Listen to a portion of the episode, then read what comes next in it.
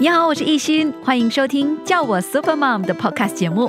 每期节目我都会找来一位 Super Mom 和你分享她非常了不起、可爱、可敬又有点可怕的一面。先来听听今天的这位 Super Mom 面对了哪些挣扎。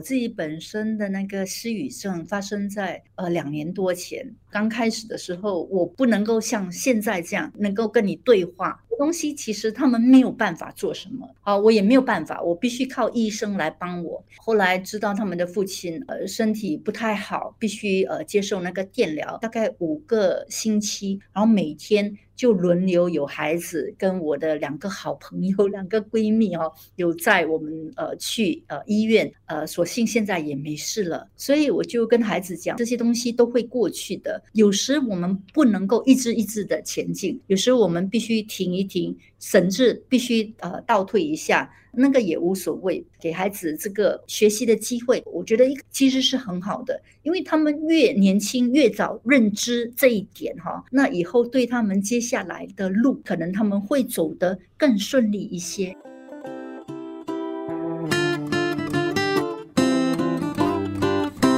叫我 Super Mom，我们已经来到了第三季了。今天我请到的这位呢，呃，算是很多妈妈们的学姐。因为她走在我们前头，她的孩子已经到了快要长大成人的年纪了，但是我觉得她是一位非典型的妈妈，她让很多妈妈打开自己眼界，说我们传统印象当中的妈妈不是每个人都可以成为，但是不要紧。只要我们能够陪伴孩子成长，我们就一定有做得好的地方，也值得嘉许的地方。今天我们请到的是林海燕，海燕你好，哎，一心你好，谢谢你的邀请。开始哈，因为这个题目是 Super Mom，所以一开始我就跟一心说，哎，不要找我，不要找我，因为我不是 Super Mom。但是哈，在我跟这么多妈妈聊过之后呢，我发现呢，每一位妈妈尽管个性。背景，呃，能力不同，但是在照顾孩子、照顾家庭方面呢，他们一定展现出了超凡的能力。嗯，可能这个能力是你自己都没有发现到的，所以我们今天要好好的挖掘。这位非典型妈妈海燕 的这个潜力哈啊，我们听到海燕的话，其实我们经常在媒体上也看到她。我们也知道您的先生是马延庆政务次长，然后呢，你自己本身也是长期的搞剧团，自己也是一位嗯媒体的工作者，曾经做过记者，大家对你不陌生。但是可能我们对于你在妈妈的这个角色方面呢，特别的好奇。海燕，你你自己觉得你算是典型的妈妈吗？为什么？那我觉得我可能不是太典型，呃，我觉得主要三个原因啦。呃，第一个就是我觉得说，我刚才呃已经提到说我做剧场，所以我就是一个很好玩的妈妈。呃，就是喜欢带他们出去玩，孩子呃还小，我就很喜欢带他们去呃动物园啊什么。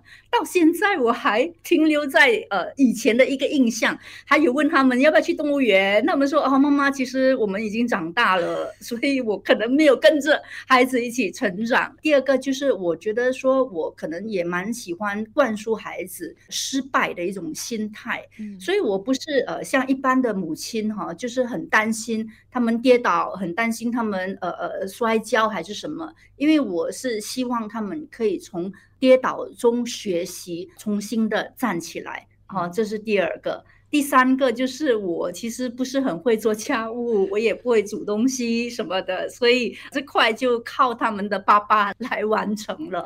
哇哦！所以你们家 有非典型的妈妈，还有非典型的爸爸，会下厨的爸爸。其实你自己本来业余搞剧场，但是有自己的这个记者的工作。但后来你就呃，在孩子出事之后呢，其实你就辞职在家了。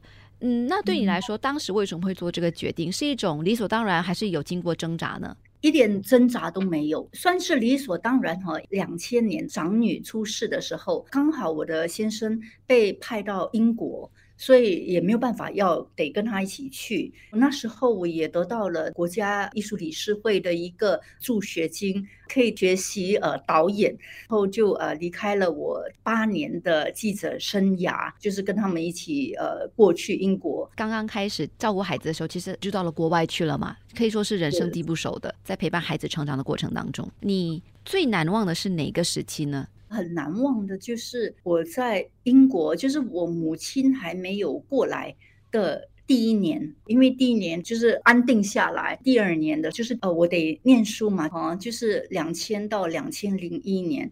因为那时候我就是呃，首先刚才你说的人生地不熟，跟第二我其实呃不会煮饭，然后我就想，哎呀怎么办呢？我现在这样哈，一天三餐怎么办？我们不可能天天打包。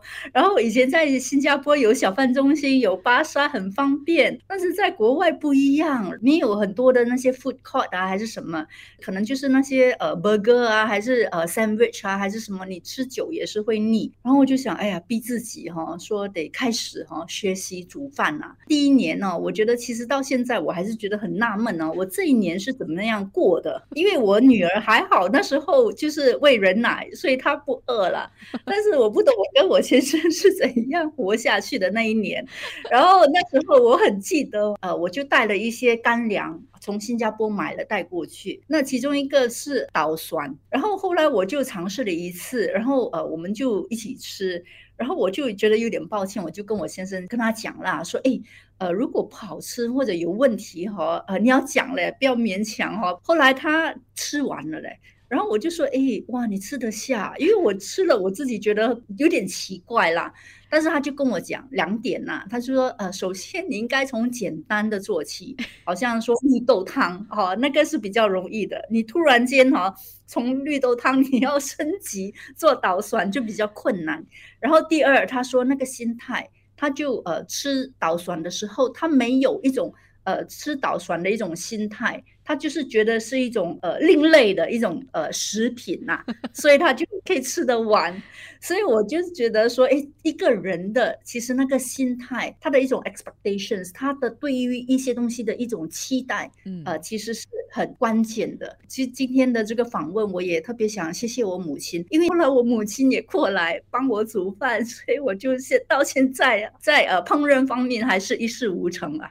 然后到现在，老大已经你看，现在二零二二年。了吗？老大也就是成年了嘛，二十几岁了嘛，所以你觉得你在和他们相处的时候，你是怎样的心态的？这些年下来有没有一些改变呢？从小哈，我觉得就是不要认为自己是 super mom 的一种心态，其实也要跟呃小孩学习。然后呃那时候我很记得我的儿呃那个女儿小的时候，她还不到呃六年级嘞，那时候可能是。呃，十岁或者十一岁，我就带他去一个室内的游乐场。他有一个朋友呃生日，然后我们就在那个游乐场，就好像一个庆生的一个派对这样。然后我记得在游乐场必须脱掉鞋子，换上那个袜子，对不对？过后完了哈，后来呃先生就来接。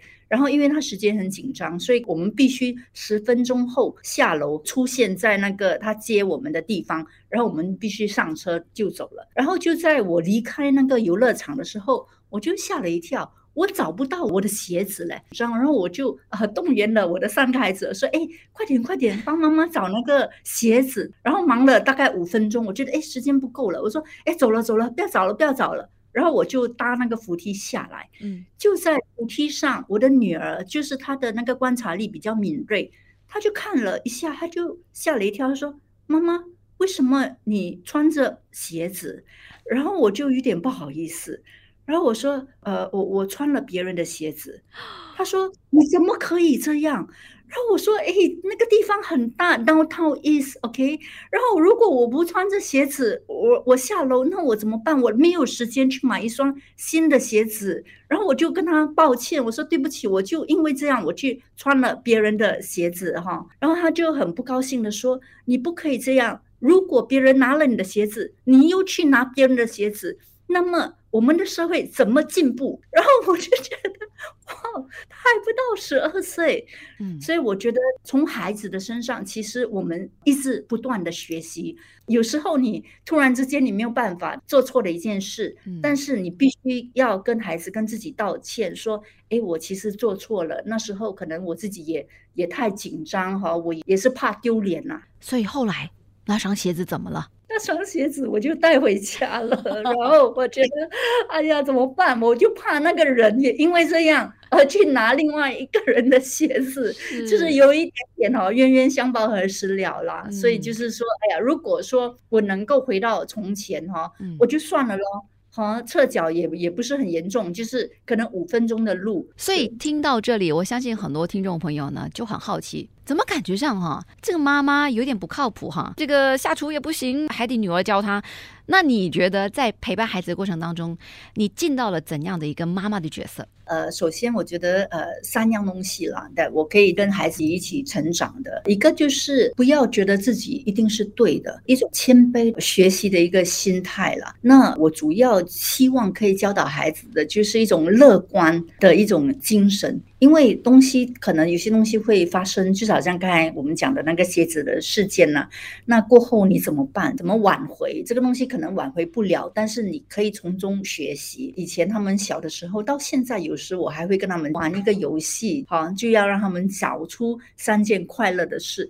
他们不需要写什么文章，但是他们可以总结当天。啊，然后说呃，分享一些快乐的事，因为我觉得那个乐观的心态是很重要的。嗯，呃，那第二个有时我会跟他们玩，但是这个比较少，就是呃，我们的呃那个呃主人房有一个小小的，好像一个小平台这样，我就叫他们站上来，通过一种剧场的模拟，讲一些呃不好听的话，例如说那个老二哈，他就可能我就说哦，你很胖。啊，你很笨啊，你很什么？好，就这样来考验他，看他有一种当下有一种怎样的反应。因为我觉得有些人其实呃觉得说。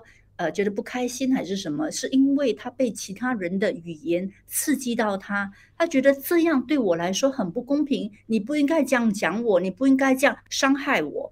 但是有时候你不能够控制别人怎么讲你，别人怎么想你，所以就是自己的一个呃自我的拿捏，不要太认真，不要对别人讲的一些话有太多过敏的一种反应，因为他可能讲一次。但是你如果你在你的心里重复十次，这样这句话就伤害了你十次。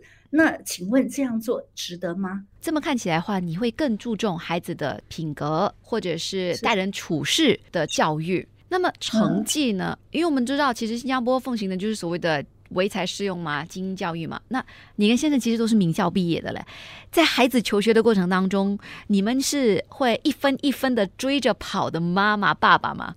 首先想讲的哦，就是成绩哦。其实就是他的一种智商，这个可能是以天俱来的，所以你没有办法改变太多。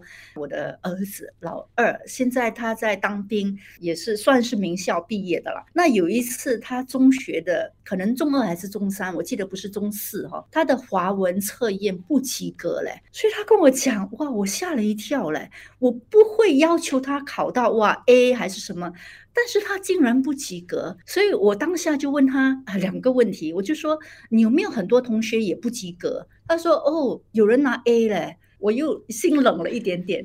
然后我就问他第二个问题，我说你的老师哈知不知道你的父母是谁？OK，然后他就回答说哦，呃，我也不知道老师知不知道，我也没有问，老师也没有说。那我就跟他说说哦，那你不用跟老师说哈，你不用特别提哦。然后我觉得就是自己的一个一个心态。就是我们对孩子的一种期许，有时我们自己强加在孩子身上。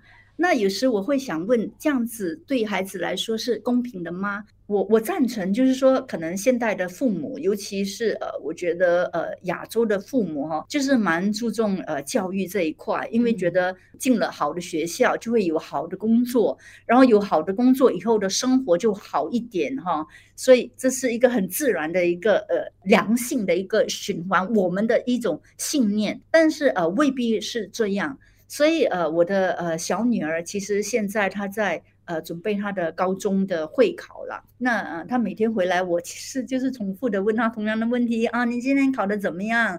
她就会回答，一半上她会说哦 OK，然后说哦本来很难的，后来觉得诶那还好。那如果她说她的问题说哦那还好，我就说哦那很好啊，那那你就准备呃呃呃下一个 paper 哈。那下一个试卷，但是如果他说哦，其实哎呀，今天的自己觉得呃，自我不是觉得表现的很好，呃，我做不完还是什么，我就会跟他说，呃，那就算了，因为你回不到过去哈，你不要说啊，我我做的不好怎么样怎么样，我说你就往前走了哈，那呃就不要想太多，然后我会跟他说啊，那我们呃等你考完，before 你的正式的呃考试开始，呃，我们早一天，我们早我们一起出去。呃，去玩或者吃东西还是怎么样？呃，给他解压，也跟他谈啊。如果呃毕业后呃他以后想读什么呃学校，或者呃假期工想打什么，让他知道说呃考试不是全部，不一定考得好就接下来一帆风顺，也不一定考得不好，接下来也也一无是处还是怎么样啊？就是每一个。考试都是一个小小的一个里程碑，你会度过的，你一定会会会会过去的哈。所以呃，最重要就是呃那个正确的一种心态，好坏你都会能够让自己开心。但是孩子有没有跟你透露说，爸爸妈妈，因为你们是我的爸爸妈妈，所以我很有压力嘞？其实我觉得。还好嘞，呃，我记得我们一起去呃墨尔本看那就是《Harry Potter》的一个舞台剧，然后那个舞台剧里面就是呃那个哈利波特嘛，他有后代了，他的孩子，然后他就是觉得说不开心，因为他的爸爸是哈利波特，就觉得说哇，好像说他必须呃有一些特别的一些表现，然后一些呃同学也会在背后有讲一些话啦。那后来看完了那个呃舞台剧，在回去酒店的路上，呃，刚好我跟我的儿子走在一起了，然后我就问他，我说，哎，你会不会呃担心哈？可能爸爸是某什么人还是什么？然后我儿子就说不会呀，呃，爸爸并不出名，好，但我觉得很好啊，我觉得，嗯，但是我。到呃，我的孩子啊，其实不是太愿意他们的父亲出席呃家长会，就是他们也也会有一点点小小的一些避忌啦。但是我我知道，就是这个这个是没有办法的事，但是他们要对自己有信心，他们的今天的一些无论是成就也好，或者失败也好，其实是他们自己的一个呃努力得到的一些呃收获啦。所以他们还是会跟爸爸说：“爸爸，你不要来，妈妈来就好。” 啊，对对对，但是后来还好哦，这一两年因为疫情的关系哈，所以这些全部的家长家长会啊，是什么改成线上。然后我有时也觉得说，如果没什么事情，我也不要麻烦老师。所以很多时候，我其实自己本身呢，我也没有呃没有出席了。其实可能我。活在我小时候的呃心态，就是除非很外蛋还是什么哈，才叫老师呃家长出席，不然就是呃没事就就 OK 了咯。当然，在教养孩子方面呢，每个人的主张都不一样。那么你最看重的是什么呢？呃，我其实就是两年前呢出版了一本书，呃，书名就叫《只给孩子四双鞋》。呃，我的孩子确实到今天呢，当他们成年了哈，他们其实只有四双鞋。因为我的主张是不要给孩子太多，让他们有自由的那个空间，创造他们自己的财富。而这个财富不一定是呃金钱上的财富，而是一种智慧、一种理念、一种信仰、信任方面的财富。所以呃，我的孩子就只有四双鞋，就是白鞋、呃运动鞋、拖鞋跟呃跑步鞋。好，因为我觉得就是。呃，四双鞋就够了，所以呃，我的这本书也五个呃章节，其中的三个章节就是以我的三个孩子为出发点呐，就是分享跟孩子的一些一些经历。那我也非常鼓励家长哈，就是呃通过照片呃拍下来哈。让孩子知道他们的成长，因为他们很小的时候，他们不可能自己拍照嘛。然后一些小故事，他们长大后可能会忘记，跟他们分享他们以前是怎么长大的。哦，感谢父母，这个是其次，就是珍惜他们一起成长、一起陪伴孩子的这个过程。我发现呢，海燕是一个很喜欢做记录的人。对对，我我觉得我可能一个职业病，就是因为我以前是记者，所以就很喜欢做一些记录。那可能我也健忘，所以我也必须通过做记录哈，来来记得。那有时我觉得，哎，你记得的话，你其实有时你不要一直往前走，你要记得过去，然后就是好像感恩你帮助你一起长大。帮助过你的人，这个过程也是蛮重要的。嗯，那我们知道近期呢，其实海燕跟先生，嗯，在健康上都出了一些状况哈，嗯，现在已经可以说是安然度过了。但是在当下哈，对你们来说，你们是怎么样去处理的？因为孩子，嗯，算算大了，但是也可以算是青少年了，就是还是十来岁。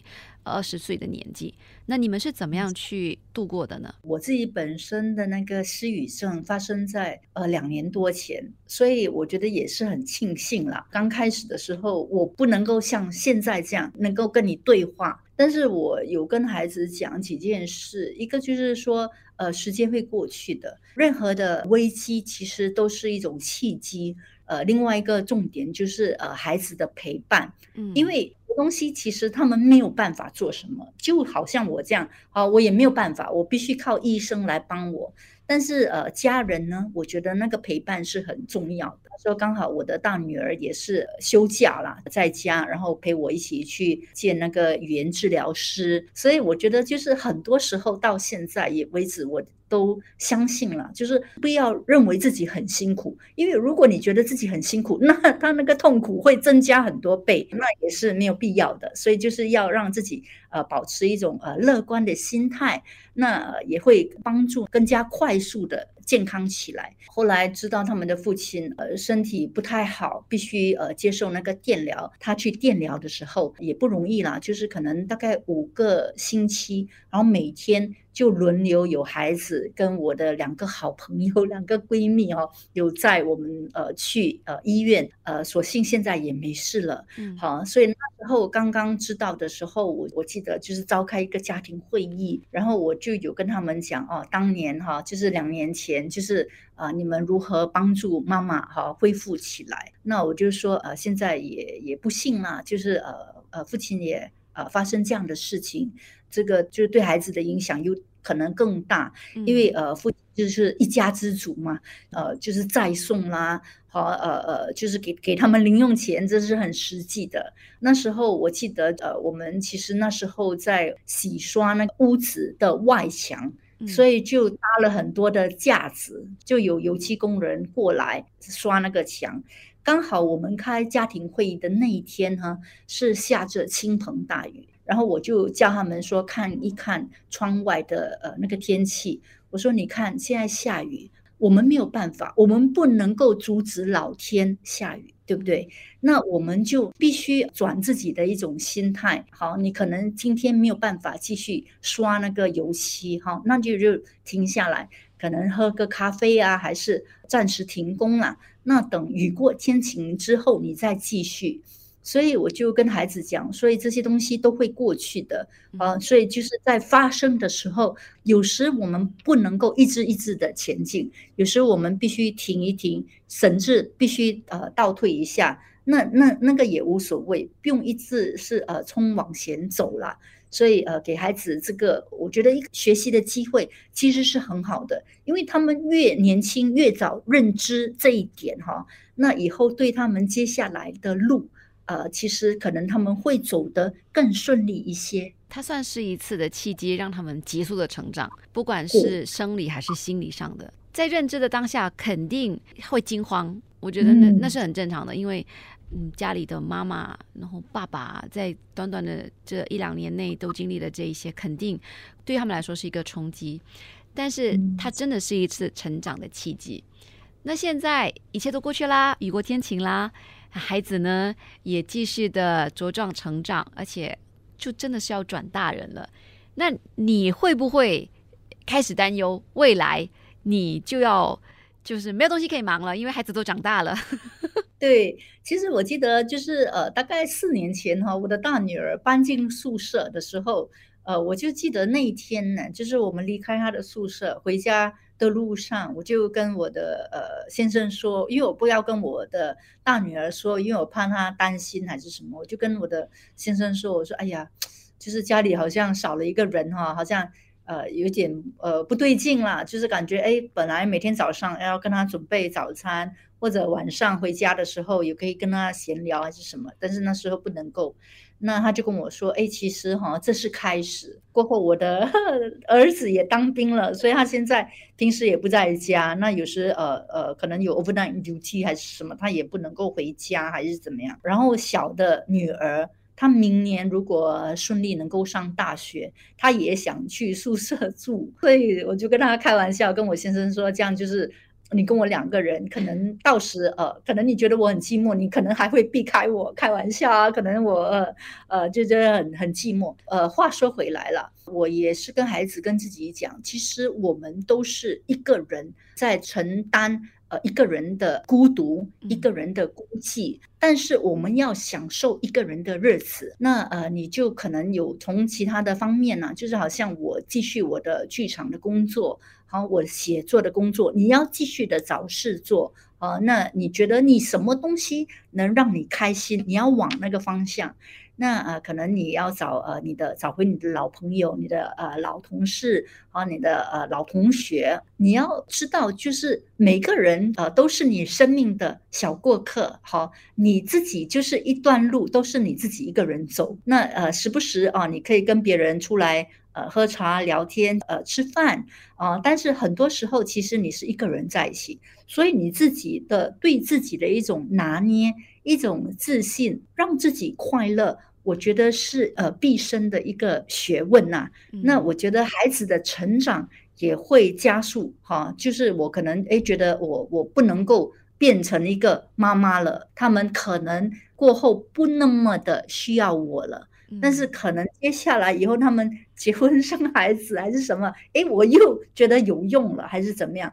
所以我觉得每个人要寻找自己生命的一种意义啊，不要说呃别人让别人剥夺了你自己的一个呃价值感。我觉得这个价值感是很重要的。我觉得今天听海燕的分享呢，我们听到了一位。很爱玩的，呃，非典型的妈妈，她可能在呃煮饭啊、下厨啊、照顾方面不是很在行，但是他一直不断的在人生的不同阶段给予孩子足够的成长养分，怎么样学会做人，在不同的阶段有不同的追求，有不同的成长。当然，妈妈们来说，我们也是一直在陪伴孩子在成长的时候呢，自己也在不断不断的进步的。所以，对于那些现在可能还在啊。把屎把尿啦，照顾孩子、团团转啊，工作，呃，照顾家庭两头烧的这些妈妈们来说，你有什么样鼓励的话吗？第一个就是，呃，你不需要做一个全能的妈妈，因为这是不可能的。如果你尝试这么做，那你只是让自己辛苦，那孩子也未必开心呐，哈。所以我觉得，就是现在蛮流行的一个一句话，就是 self care，你要呃照顾自己，你首先。呃，做一个妈妈，你首先必须照顾自己哈，然后你才能照顾啊家人，好，这是第一个。那第二个，有时呃孩子啊，可能那个阶段，因为他可能哭闹，可能他还不是很大，所以他没有办法通过言语跟你讲太多。那有时你也没有办法跟他。太过的讲道理，那可能孩子大一点，你觉得呃就可以了。所以每一个阶段就是每一个阶段的一个成长期哈。那呃，如果他哭闹还是什么，你就有时我觉得不要管他太多。那时候我觉得我孩子有时哭的时候哈，我就会拿一个闹钟放在那个墙上或者呃桌上，然后我就说呃你要哭多久啊？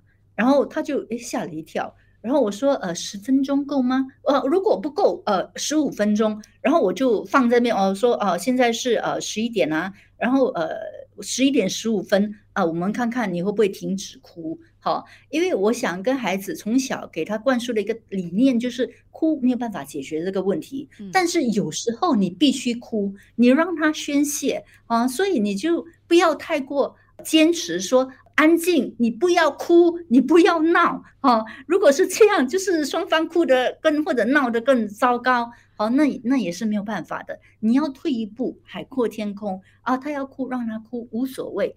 那最后你要认识，让孩子知道，他可能很小，但是他要从小他就会知道，哦，妈妈就是会陪伴他。如果他哭的还是怎么样，他是一个避风港。他在外面受了什么委屈，回来哦，妈妈都会呃听他的话，然后那个聆听其实也是很很重要的哦，因为你聆听了他之后，你会从他的立场去想那个问题，那可能那个问题其实没有那么的严重，所以呃，尤其在。孩子小的时候，其实他们是最需要你的时候，呃，最需要你呵护的啊，所以你要特别的呃珍惜跟他们小时候在一起的日子。等他们长大后，他们有了自己的同学，有了自己的朋友哈，他们可能啊，可能那那时候朋友跟同学对他们来说更重要了，所以就是很。珍惜啊，跟他们小时候，当他们还愿意跟你一起去呃那个动物园的日子。海燕听了你的分享之后，我觉得你真的是人如其名嘞，你真的是一个有智慧的燕子，像海一样的包容你的孩子。我觉得这很棒，我觉得你真的就是走在我们的前头，作为一个范例，告诉我们说，哎，其实你可以选择这条路，但每个人都有自己的选择权。你你提供了一个。一一个样板给我们看，说，哎，其实你可以选择这样子一条路，就是无限的包容陪伴孩子的成长。就算你做不到别人印象当中传统典型的妈妈又怎样？因为我们爱孩子的心都是一样的。今天非常非常感谢海燕透过叫我 Super Mom 和我们分享这么睿智的这个经验哈，谢谢你海燕，谢谢一心，大家加油加油！对我们都是 Super Mom。感谢你收听这一期的叫我 Super Mom。如果你也面对同样的挣扎，别气馁，我们都是一边面对挑战，一边陪伴着孩子长大的。想听听其他 Super Mom 如何克服挑战？记得通过 Melison 订阅叫我 Super Mom 的 Podcast 节目哦。我是艺欣，下期再会。